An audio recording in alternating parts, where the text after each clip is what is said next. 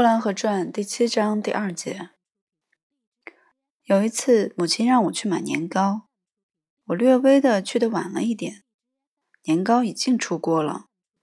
我慌慌忙忙的买了就回来了。回到家里一看，不对了，母亲让我买的是加白糖的，而我买回来的是加红糖的。当时我没有留心，回到家里一看，才知道错了。错了，我又跑回去换。冯歪嘴子又另外切了几片，撒上白糖。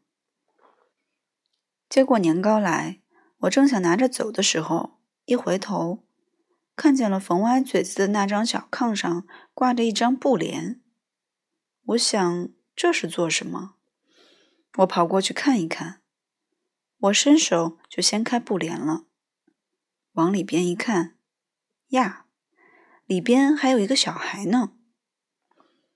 我转身就往家跑，跑到家里就跟祖父讲，说那缝歪嘴子的炕上不知谁家的女人睡在那里，女人的被窝里边还有一个小孩，那小孩还露着小头顶呢，那小孩头还是通红的呢。祖父听了一会儿，觉得纳闷儿，就说：“让我快去吃年糕吧，一会儿冷了不好吃了。”可是我哪里吃得下去？觉得这事情真好玩。那磨坊里边不单有一个小驴，还有一个小孩呢。这一天早晨闹的年糕我也没有吃，又戴起皮帽子来跑去看了一次。这一次，冯歪嘴子不在屋里，不知道他到哪里去了。年糕大概也没有去卖，推年糕的车子还在磨盘的旁边扔着。我一开门进去，风就把那些盖上白布帘吹开了。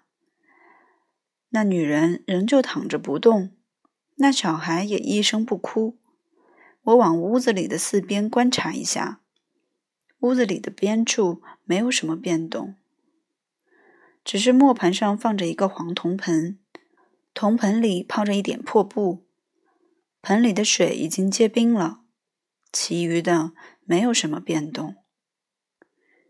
小驴一到冬天就住在磨坊的屋里，那小驴还是照旧的站在那里，并且还是安安顿顿的，和每天一样的耷摸着眼睛。其余的磨坊里的风车子、罗柜、磨盘，都是照旧的在那里待着。就是墙根下的那些耗子，也出来和往日一样的乱跑。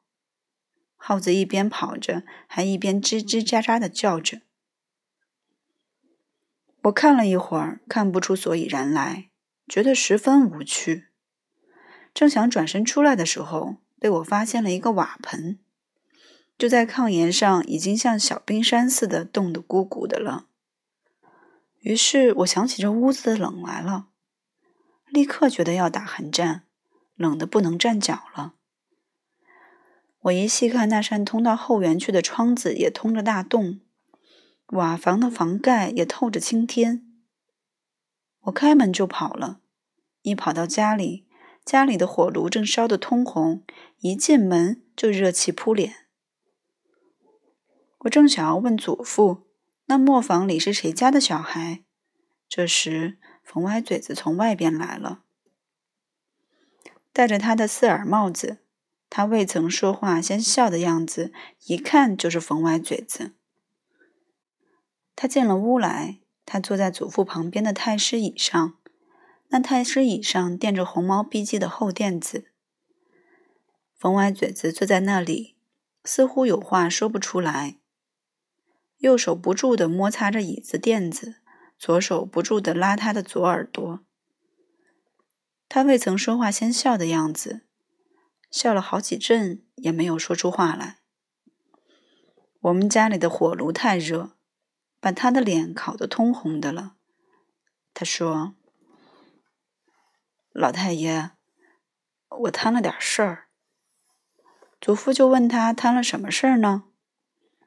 冯歪嘴子坐在太师椅上，扭扭曲曲的，摘下他那狗皮帽子来，手里玩弄着那皮帽子，未曾说话，他先笑了，笑了好一阵功夫，他才说出一句话来：“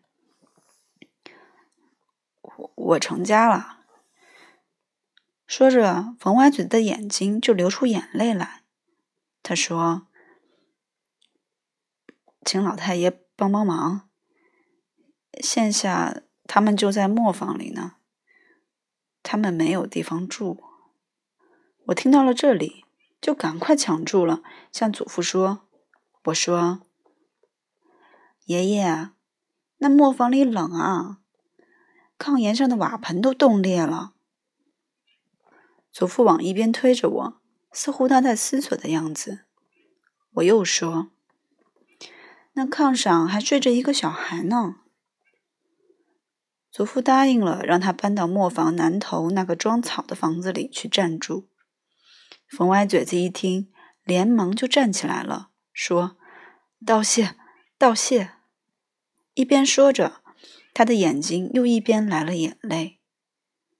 而后戴起狗皮帽子来，眼泪汪汪的就走了。